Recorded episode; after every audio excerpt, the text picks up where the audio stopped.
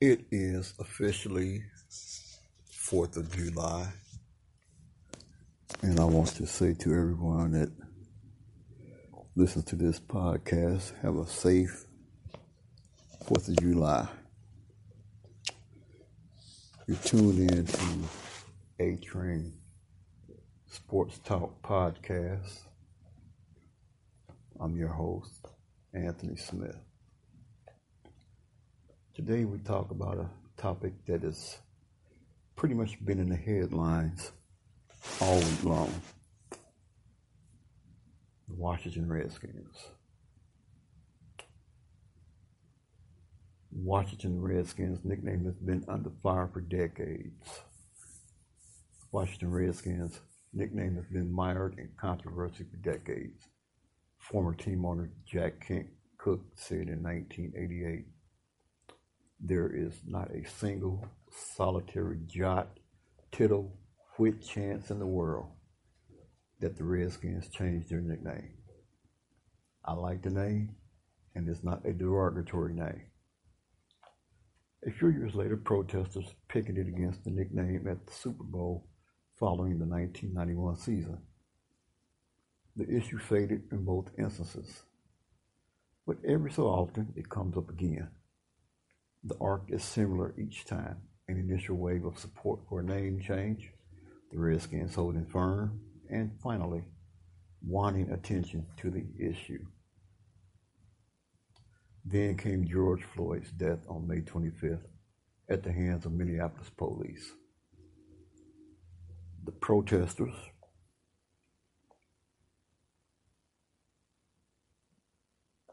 protests that followed led to monuments being felled, the Mississippi state flag's retirement, and countless other changes throughout the nation.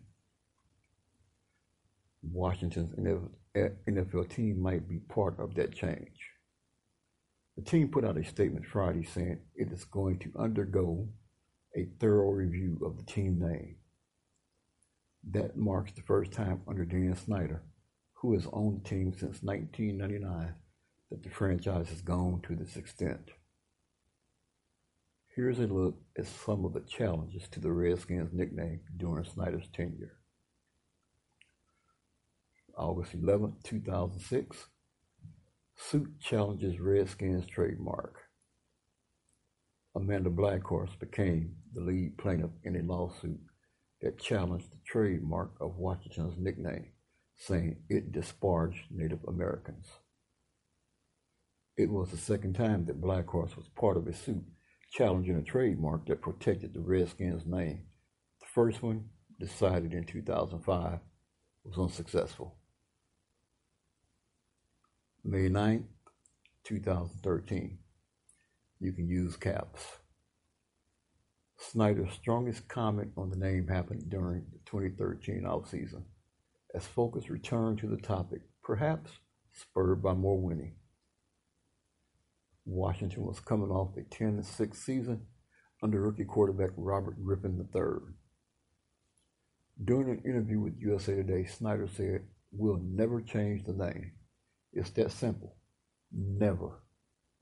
You can use caps. September 15, 2013. Protests last the season the Oneida Indian Nation kicked off a season long protest campaign when Washington played at the Green Bay Packers. The group protested at every road game that season. Perhaps the biggest protest occurred in Minnesota before a game versus the Vikings when hundreds of protesters marched the streets to the stadium. Several days before the Packers game, Brandon Stevens, an Oneida Nation official, told the Milwaukee, Wisconsin Journal Sentinel. The warrior image is not the image we want to be portrayed. October 5th, 2013, President Obama weighs in. President Obama, President Barack Obama stopped short of saying that the name should be changed, but he became the latest politician to discuss the matter. He told the Associated Press, if I were the owner of the team and I knew that there was a name of my team, even if it had a storied history that was offending a sizable group of people, I'd think about changing it. Obama also said, I don't know whether our attachment to a particular name should override the real legitimate concerns that people have about these things. I don't want to detract from the wonderful Redskin fans that are here. They love their team, and rightly so. October 10, 2013, Snyder's letter to fans. Five days later, as pressure mounted and more protests took place, Snyder wrote to the fan base in the letter, which represented which represented his most extensive comments on the controversy. Snyder defended the name by saying, "Our franchise has a great history, tradition, and legacy, representing our proud alumni and literally tens of millions of loyal fans worldwide. We are proud of our team and the passion of our loyal fans. Our fans sing Hail to the Redskins in celebration at every Redskins game. They speak proudly of Redskins Nation in honor of a sports team they love. Snyder also expanded on what the term Redskins means to him. When I consider the Washington Redskins name, I think of what it stands for. I think of the Washington Redskins traditions and pride I want to share with my three children, just as my father shared with me and just as you have shared with your family and friends. May 22nd, 2014. 50 senators signed a letter protesting the name. 50 senators, all Democrats, signed a letter to the NFL saying that Washington should change its nickname. The letter stated, the NFL can no longer ignore this and perpetuate the use of this name as anything but what it is a racial slur.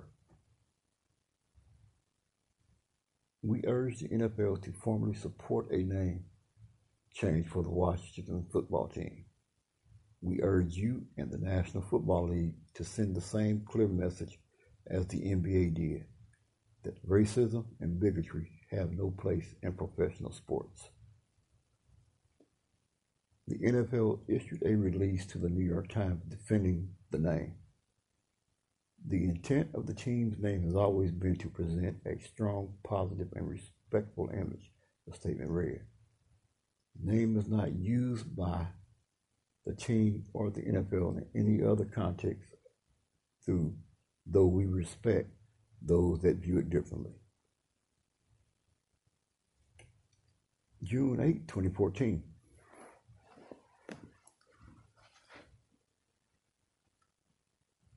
court rules against Redskins. The U.S. Patent and Trademark Office canceled six trademarks held by the Redskins, calling the nickname disparaging to Native Americans. It cited a federal law that prevents trademark protection in cases in which language is offensive and disparaging. The Redskins appealed the decision. May 19, 2016. Washington Post poll says 90% of Native Americans not offended. In 2004, the Annenberg Public Policy Center released a poll that said 9 out of 10 Native Americans were not bothered by the Redskins nickname. A Washington Post poll 12 years later found similar results. The Post found that 90% of 504 respondents who identify as Native Americans were not offended by the name. Seven of ten did not think it was disrespectful, and eight of ten said they would not be offended if a non Native American called them by that name. June 19, 2017. Supreme Court rules in favor of Washington. The Redskins won a victory when the U.S. Supreme Court ruled that the law the U.S. Patent and Trademark Office used to prevent the team from registering trademarks using the word Redskins was unconstitutional. The Supreme Court said it was far fetched to suggest that the content of a registered mark is government speech, especially given the fact that if trademarks become government speech, when they are registered, the federal government is babbling, is babbling prodigiously, prodigiously and incoherently. The court cited a case involving an Asian band named the Slants and the ruling that the name did not violate the First Amendment's free speech clause because, contrary to the government's contention, trademarks are private, not government speech. May 25th, 2020, George Floyd dies. George Floyd's death in police custody in Minnesota set off a chain of events that impacted Washington and beyond. Thousands of people flocked to the streets and cities across the country protesting police brutality and racism. The country's focus shifted from the coronavirus pandemic to race relations. Over the next month, statues were toppled in many cities and towns, including that of Washington's first owner, George Preston Marshall, outside RFK Stadium. The Redskins also removed Marshall's name from their Ring of Fame. NASCAR banned the Confederate flag from racetracks. The protests led to another opening for those who opposed the team name, and they mobilized. July 1st, 2020. Letter to sponsors on Wednesday. Adweek reported that 87 investors and shareholders worth a combined 620 billion sent a letter to the previous week to three sponsors FedEx, Nike, and PepsiCo, urging them to support a name change for the team. In the past, groups had protested outside stadiums and tried to change the name through the courts. This represented a targeted push at sponsors. On the day Adweek's story appeared, the Washington Post quoted multiple officials in Washington, D.C., saying the team would not be able to move back to the city unless it changed its name. The Redskins want to build a new stadium after their lease on the land in Landover, Maryland expires after the 2027 season. They have considered the site where RFK Stadium, their former home, still stands. But because it's on federal land, the opinions of politicians matter. I call on Dan Snyder once again to face that reality since he does still since he does still desperately want to be in the nation's capital, Eleanor Holmes Norton, a non-voting delegate to the House of Representatives, told the Post. He has got a problem he can't get around. He particularly can't get around it today after the George Floyd killing. July 2nd, 2020. FedEx statement. One person who knows Snyder well called FedEx CEO Frederick Smith, who owns 10% of the team. The person said Snyder idolizes Smith. That's why it mattered when FedEx released a statement Thursday that read, We have communicated to the team in Washington our request that they change the team name. Another person who knows Snyder well said he had to have felt betrayed by such a statement. In 1998, the year before Snyder bought the Redskins, FedEx struck a $205 million 27 year deal for naming rights to the stadium in 2014. The Oneida Tribe of Indians of Wisconsin asked FedEx shareholders to reconsider the naming rights agreement, but shareholders voted to continue the relationship, which ends in 2025. FedEx has not said if it would sever ties now, but no sponsor has a stronger tie to the organization. The statement, multiple people said, was a game changer. Nike also released a statement saying, We have been talking to the NFL and sharing our concerns regarding the name of the Washington team. We are pleased to see the team taking a first step towards change. When searching for Redskins gear on Nike's website, this is what comes up. We cannot find anything for Redskins. PepsiCo has not released a statement.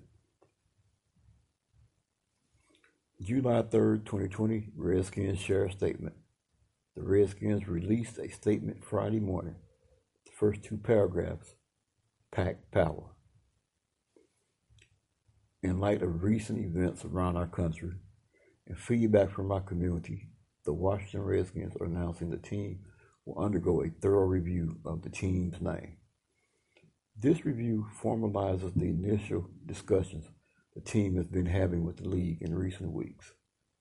Dan Snyder, owner of the Washington Redskins, stated this process allows the team to take into account not only the proud tradition and history of the franchise, but also input from our alumni.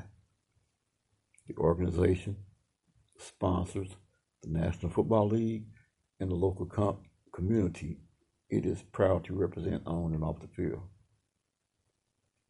One person who knows Snyder well predicted that this is the final step toward eventual change, with the owner trying to see what traditions can be preserved. This is the most serious the organization has been about a name change. The team's statement closed. We believe this review can and will be conducted with the best interest of all in mind. So I close this segment out saying, will change take place?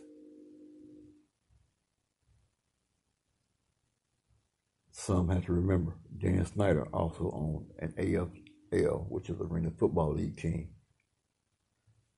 called the Washington Warriors, which he had patented and trademarked. So, if the Washington Redskins, or as some are calling them now, the Washington football team, if should they change their name, could we see the name the Washington Warriors? Or could they keep with the theme of the other professional teams in Washington? You have the Washington Nationals. You have the Washington Capitals.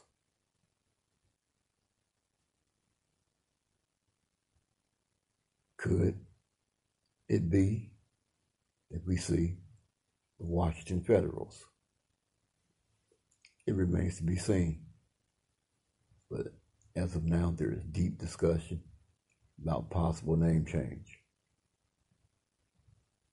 I'll be interested to see how this story unfolds.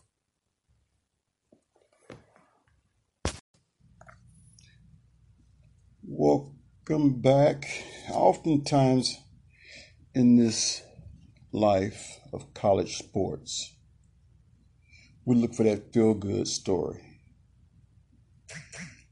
For a long time, we wondered when would a 16 seed knock off a number one seed?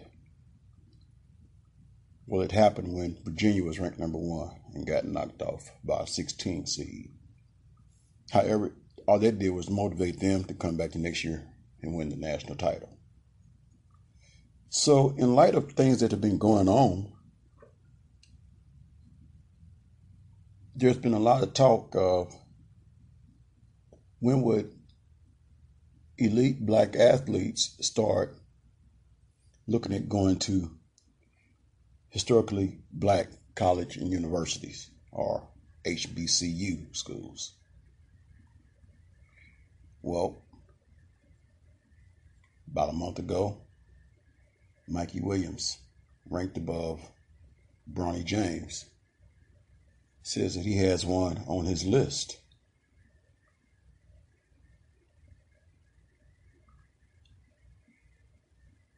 Hasn't put it in concrete, but said he will have a HBCU school on his list of finals before he makes his final decision. So now we fast forward because not only do we have someone that is talking about it, but now it has officially happened. Top Hoops recruit Makur Maker chooses Howard in game changer for HBCUs. That's one right now. The question remains will others follow suit?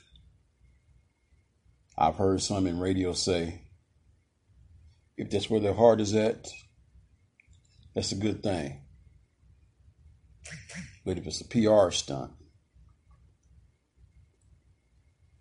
or if it's about me, but right now,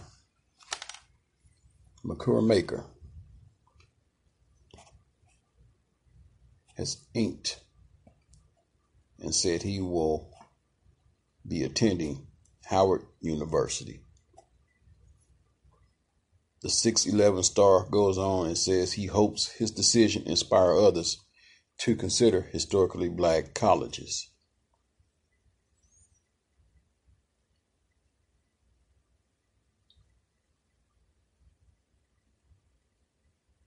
It was seen as somewhat of a tease when Makur Maker made a recruitment visit to Howard University last fall before shifting into a serious discussion. What if a five star recruit opted to play college basketball at a historically black university? That what if discussion became reality Friday morning as Maker, the number 16 player the ESPN 100, announced on Twitter that he would be attending Howard University in the fall. That's big news. Now, before I go any farther, I am expecting a call in guest. So we might not get to dive into this story as of right now like I really want to, but I will get back into this story because this is basically history being made because these things don't normally happen. You know, the article did say, you know, there have been guards come through, but Maker is the first five star to commit to an HBCU since ESPN started ranking prospects in 2007. Right now, right now we're getting ready to go to the phones, and uh, we'll come back to this article about Howard University Inc. and a five star recruit. But right now on the phone, my good time friend, we rub elbows together at a radio station here in town. He's very knowledgeable about his sports. And I can be the first to tell you if you get him started, you just say three letters WWE. My good friend, David Mitchell, also known as the Show Me State Goon. David.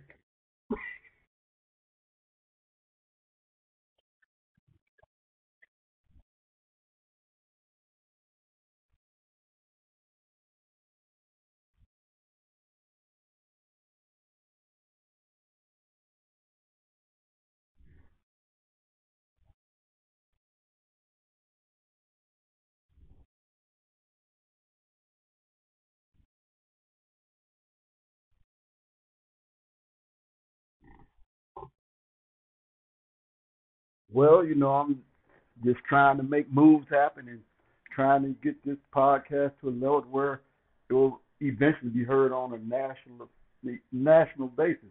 And I'm working on that. I, I got some people that I'm trying to work and effort to get going on here. So, but you know, hey, it starts it starts with people like you, my good friend.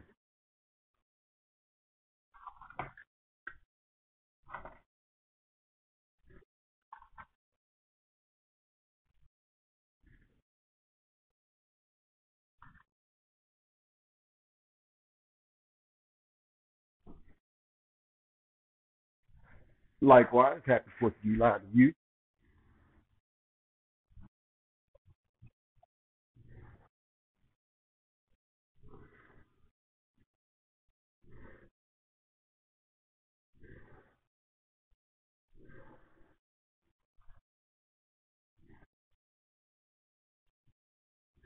Well, all righty then.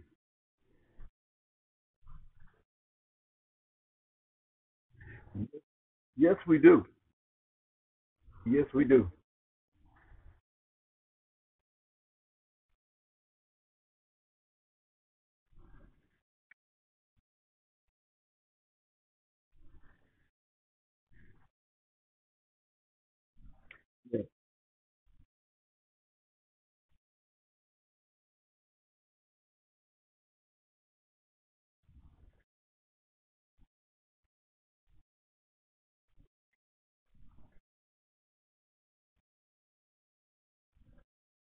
I heard him say that.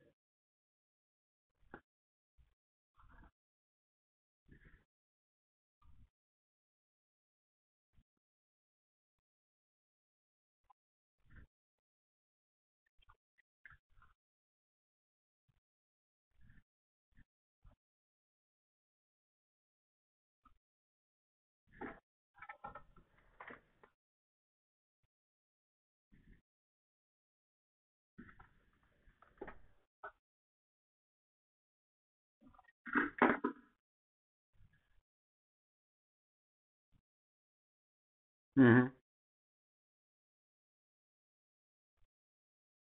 Before you know when the actual regular season starts mid March, all the way you know it's running you know World Series is ending by November now. Right. right?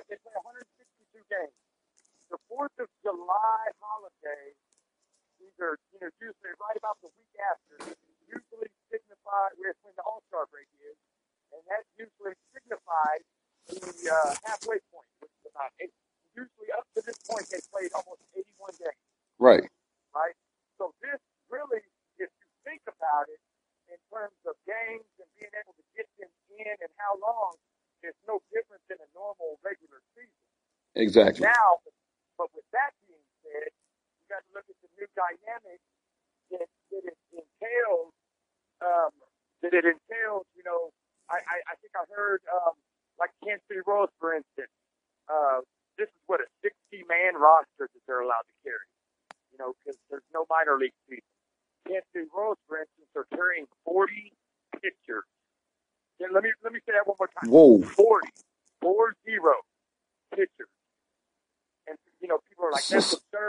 So I that's not. So basically, what you're saying is they're carrying 40 pitchers. Normally, they start using their bullpen by the fifth or sixth inning. With that being said, that means they're going to start using their bullpen by the first or second inning.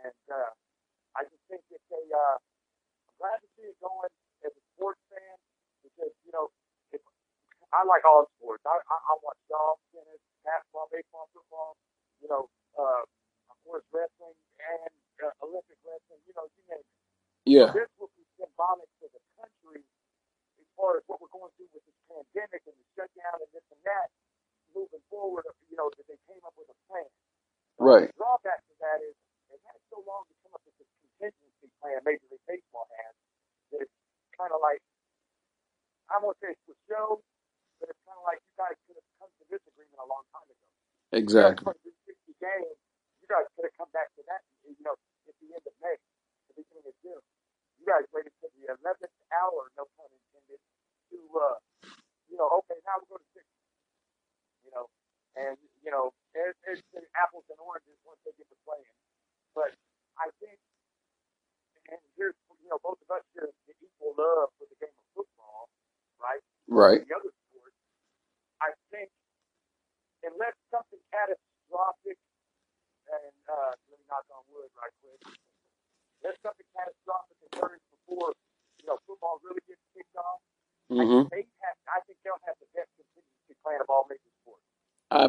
just might be right.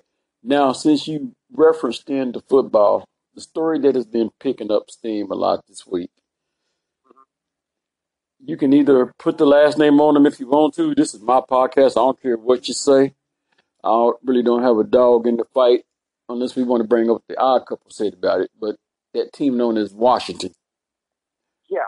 Now, I'm gonna give you right. Here's my teaser. I will say I got a couple of names I think they can go with because you have to know Daniel Snyder's history, and I'm gonna give I'm gonna give you a little insight.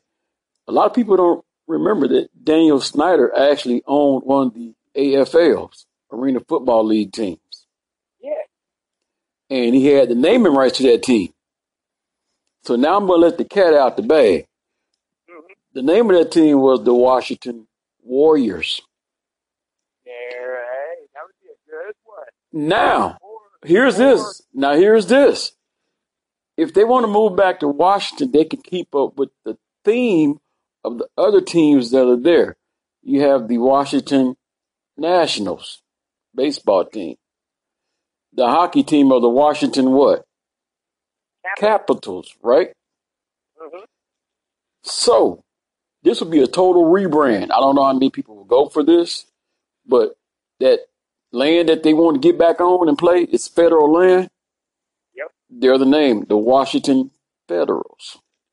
Or, or, not sure, no, sure who would own the naming rights, but let's bring the Washington Senators to the NFL.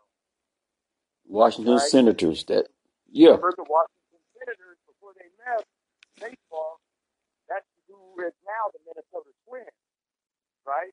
you So yeah, we could, you know, I think, look, it's been said long ago, this isn't the first time that this fight over changing the name of the Redskins has been brought up, right. right? And last time, you know, I think with David Daniel Snyder, Nike, and FedEx. Nike pulled all their merchandise off of the uh, uh, website. Mm-hmm. And then FedEx, who is their major, their biggest sponsor, bought the name, you know, naming rights to the stadium.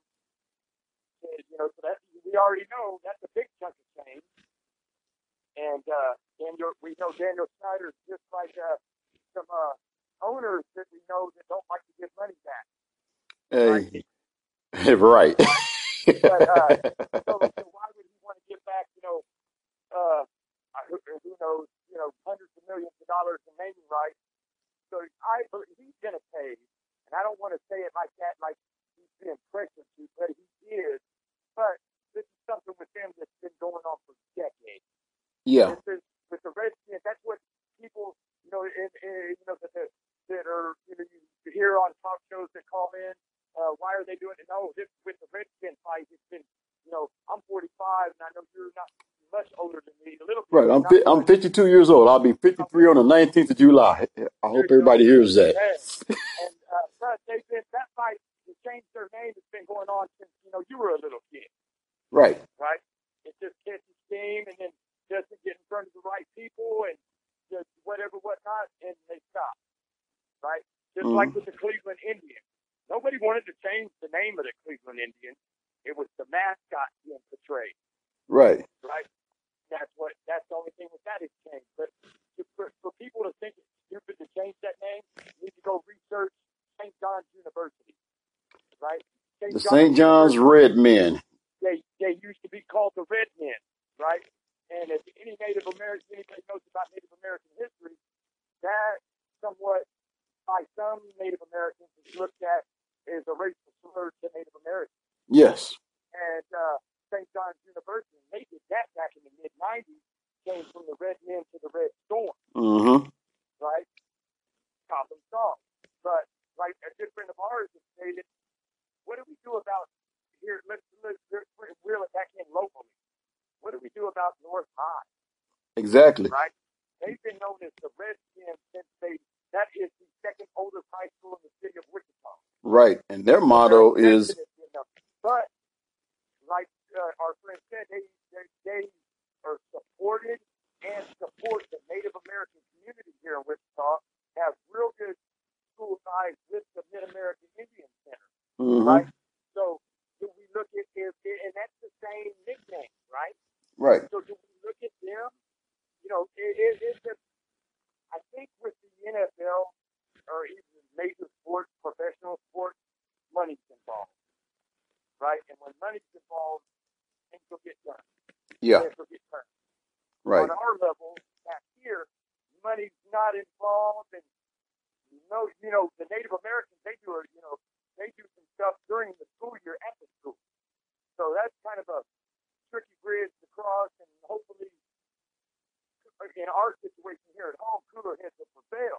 Exactly. Now, now, uh, let's see, moving forward, uh, let's we got to we got to talk about a little round ball because know, uh, there's here NBA and uh, David Silver, and they're still trying to get this, uh, you know, whatever that they're trying to do, get it pulled off. And Right. Did I did I read correctly that nine players uh, tested positive for coronavirus? That could be that could be very well. And you know, I hate I even hate to change the tone of where we're going basketball wise. I still want to keep basketball, but here's a story Yeah. that you probably haven't heard that will probably Yeah. eventually be picking up some steam.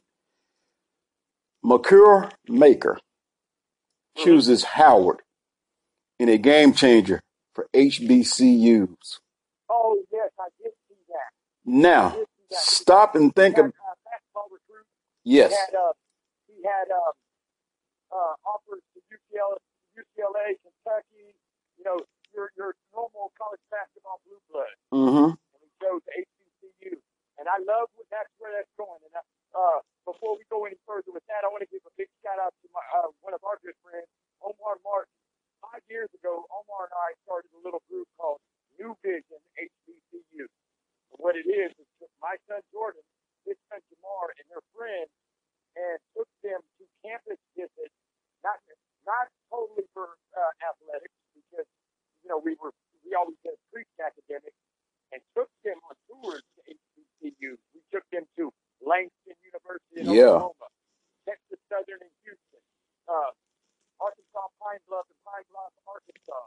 We took them to uh, uh, Grambling, uh, Southern, uh, you know, and it, it, it, I, I'm enjoying seeing that now because we've been saying that. What would happen to the Power Five? Uh, well, we'll just say it like that. The, the, or the PWI, predominantly white. institutions. Yeah, If if if the uh, if the star five star recruit is only going to be there for half a season, but you guys love him because he's playing for you, and he's going to bring a lot of money to your university, and he's going to be a first round pick in whatever sport he plays. What happens when he goes elsewhere? exactly. And I hope that this is a trend, a sign of things to come, and not only just basketball, but football, baseball. Uh, you know, it goes down the line. And, Yeah, it does. Because see, now that you done said football, think of how many NFL players that actually came from HBCU Oh, school. Man, we, we we could have a conversation on that for a whole another hour. And if the listeners really want to really want to get into what we mean by that, so I, I challenge any listener to go back and watch. I want to say it was Super Bowl 50. I believe that was wasn't that the Broncos and Carolina or Broncos and Seahawks? I think it was the Whichever one that Broncos. But anyway, at the beginning of the game, the very beginning of the game, the NFL honored, I believe, everyone or every Hall of Famer. It was like 50 at least. Of the who's and if- when you look at it, it's like, wow, we're talking Walter Payton, Jerry Rice, Jerry Rice, Deacon uh, Jones, Strahan, Harold Owen. Deacon Jones, back in the day, the one who invented the head. He says he didn't invent the head slap, but if he Yeah. did, he sure did perfect it. But you know, they all came. They were honoring and showing that they, you know, they came from HBCU, right? right. So you know, that that is a cool trend to see going, and and I hope it continues to pick up steam. Rob Parker and Chris Broussard and Kenneth Sharp are three of the people that I've seen on national shows that are preaching that. Right. And This show, you I, matter of do an HBCU. matter of fact, yeah, feel more comfortable. yeah. As a matter of fact, I was able to get in on the Odd Couple show the other day as I was driving in my car, and they snuck me in. I didn't have to stay on the phone for no hour. I was on the phone probably about ten minutes at the most, because the NFL is going to be playing, having the song played or performed, the Negro National Anthem, Lift Every Voice. But I took it a step further. I said, now it's time for the NBA to step up. Yes, they do honor Black History Month, but during that whole month, I think that song should also be played. Because if you stop and think of it, when an American team has to go over to Canada, they play the national anthem and the Canadian anthem. Well, if you really want to honor Black History Month, I think Lift Every Voice should be played in every arena every day that the game is played during Black History Month. You know, the only, my only drawback to the NFL in this whole situation is I think they're doing it for publicity. And I'm not talking about playing the na- that national anthem because I've been all for that. Mm-hmm. I'm talking about their whole stance now on the, everything that Colin Kaepernick was kneeling for, that they shut him out for, blackballed him. Let's, let's call it what it is. They blackballed that man Mm-hmm. for his beliefs. And now that it was, you know, the, the, the tragic murder of George Floyd for the whole world to see, oh, now we, we oh, we're sorry, Colin. We, we, we support Black Lives Matter. We support you kneeling. Going to allow everybody to kneel, right? Yeah. That's, to me, that's like, that's putting on the show. Because where was you at four years ago? You know, Right. where, you know, all these others coming out, yep, we support you. No, you guys didn't support him then. Very, very few players stood stood by their convictions and stood by him. One in particular, and I'm, you know, I'm a diehard Dallas Cowboys fan, but I'll ride. Hey, I'm rocking Eric Reid jersey. Mm-hmm. Eric Reid, Eric Reid, when he was traded, I believe he was traded from the 49ers to Carolina. The first thing he told them was, uh, the uniform doesn't change. I'm still kneeling, right? Yeah. and uh, you know, they blackball him. And you know, speaking of blackballing, every athlete, professional athlete, doesn't matter what sport they play, Mm-hmm. every athlete in the that plays professional sports that has free agency and any type of collective contract bargaining owes a debt of gratitude to the late great Curt Flood. Curt Right. Flood took the Major League Baseball to court for an antitrust because he wanted out of his contract. He won that suit and never played another game again because no team wanted to take him. So modern free agency in any sport, as we know it, is all owed back to that man. Alrighty. I mean, And a lot of a lot of people don't, you know, real, you know, that's one name when it comes to uh, pioneers for sports that gets lost in the shuffle with the with the Jack Robinson and with the John Carlos and Tommy Agee. You know, mm-hmm. people don't realize, and, and, and, and Craig Hodges. Remember Craig Hodges from the Bulls? Craig All Hodges. did, Man. all he did was flip a note to President Bush, and next thing you know, he never played a game again. So, but uh, Anthony, I hate to cut this conversation with you short, buddy. Uh, I, uh, I appreciate you having me on the podcast. Look forward to doing it again. Oh All yes. you listeners out there, happy Fourth of July weekend. I hope everybody stays safe and wakes up the next day with the same amount of toes and fingers that you woke up with the day before. Hey, God bless you, absolutely. and have a good day. Once again, thanks David Mitchell for joining me on my podcast. I'll be back with some more. So I'm back, and I want to get back into this story that I started. Um, once again, I want to thank my good friend David Mitchell for joining me. He's a local guy. We work together at the same radio station as board operators. I stayed around a little bit longer than he did, so I had the opportunity to get on and do a show with a future guest I'm gonna have on. His name is Rick Thomas. He has had a show on there called Run the Table. But I want to get back into this story because I think it's a historic moment, and it could be well the story. The headline itself says it's a game changer, and I believe it is because uh, so if you go back a couple of months, Mikey Williams has voiced his opinion about putting a HBCU school on his list of schools. seriously will be making visits to check them out. And then you have Makur Maker, who chooses Howard. And that could be a game changer and could very well change the landscape of college basketball. Whether he's a one and done, whether he's a two and done, or he may get there and like the college atmosphere, may stay two or three years. You never know. But it was seen as somewhat of a tease when Makur Maker made a recruitment visit to Howard University last fall before shifting into a serious discussion. What if a five star recruit opted to play college basketball at a historically black university? That what if discussion became reality Friday morning as Maker, the number 16 player in the ESPN 100, announced on Twitter that he would be attending Howard University in the fall. I need to make the HBCU movement real so that others will follow, Maker wrote. I hope I inspire guys like Mikey Williams to join me on this journey. I am committing to Howard University and Coach Kenny Blakeney. His Twitter announcement came out like this I was the first to announce my visit to Howard, and others started to dream, what if? I need to make the HBCU movement real so that others will follow. I hope I inspire guys like Mikey Williams to join me on this journey. I am committed to Howard University and Coach Kenny Blakeney. Hashtag Maker Mob.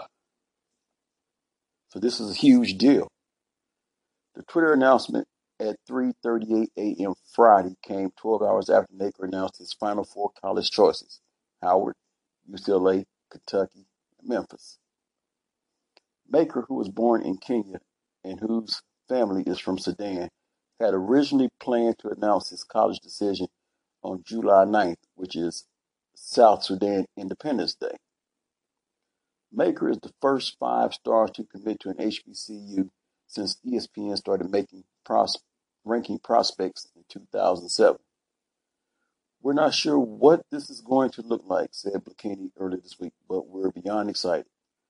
Maker is a 6'11 center with exceptional ball handling skills, which will provide Blakeney quite a few options to use his talents. While there have been historically black college and university HBCU teams with exceptional guards through the years, having a talented big man at that level is rare.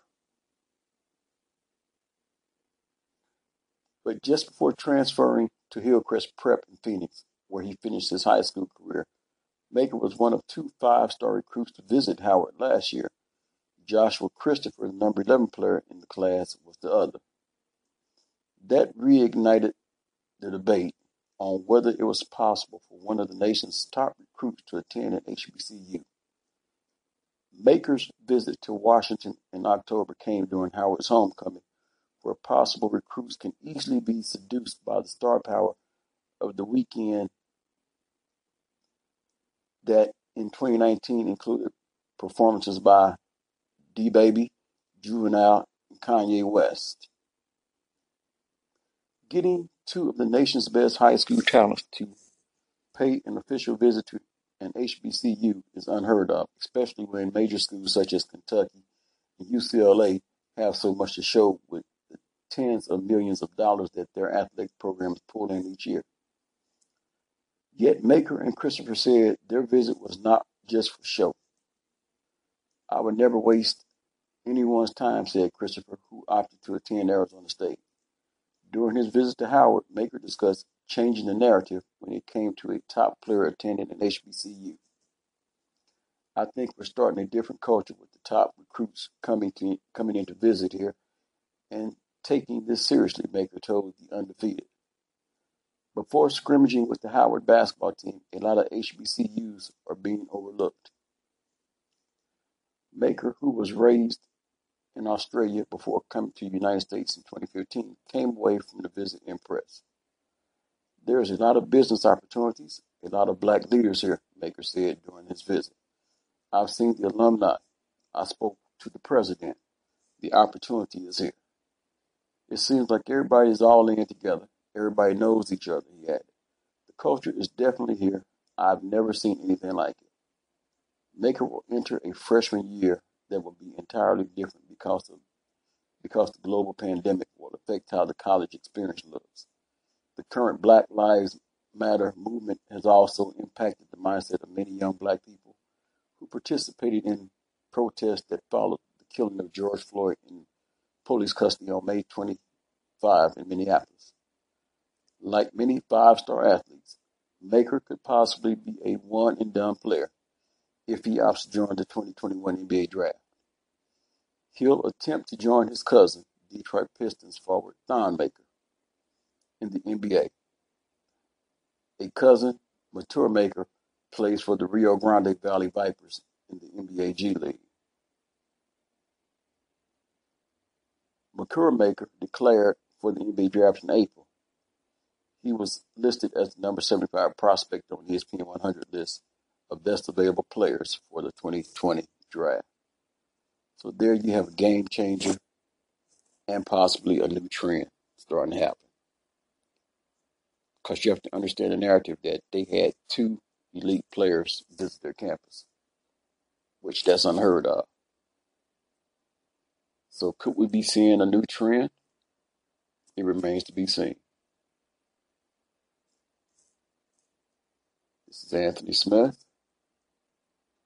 I'm host of A Train Sports Talk Podcast. Thanks for listening. Have a safe 4th of July.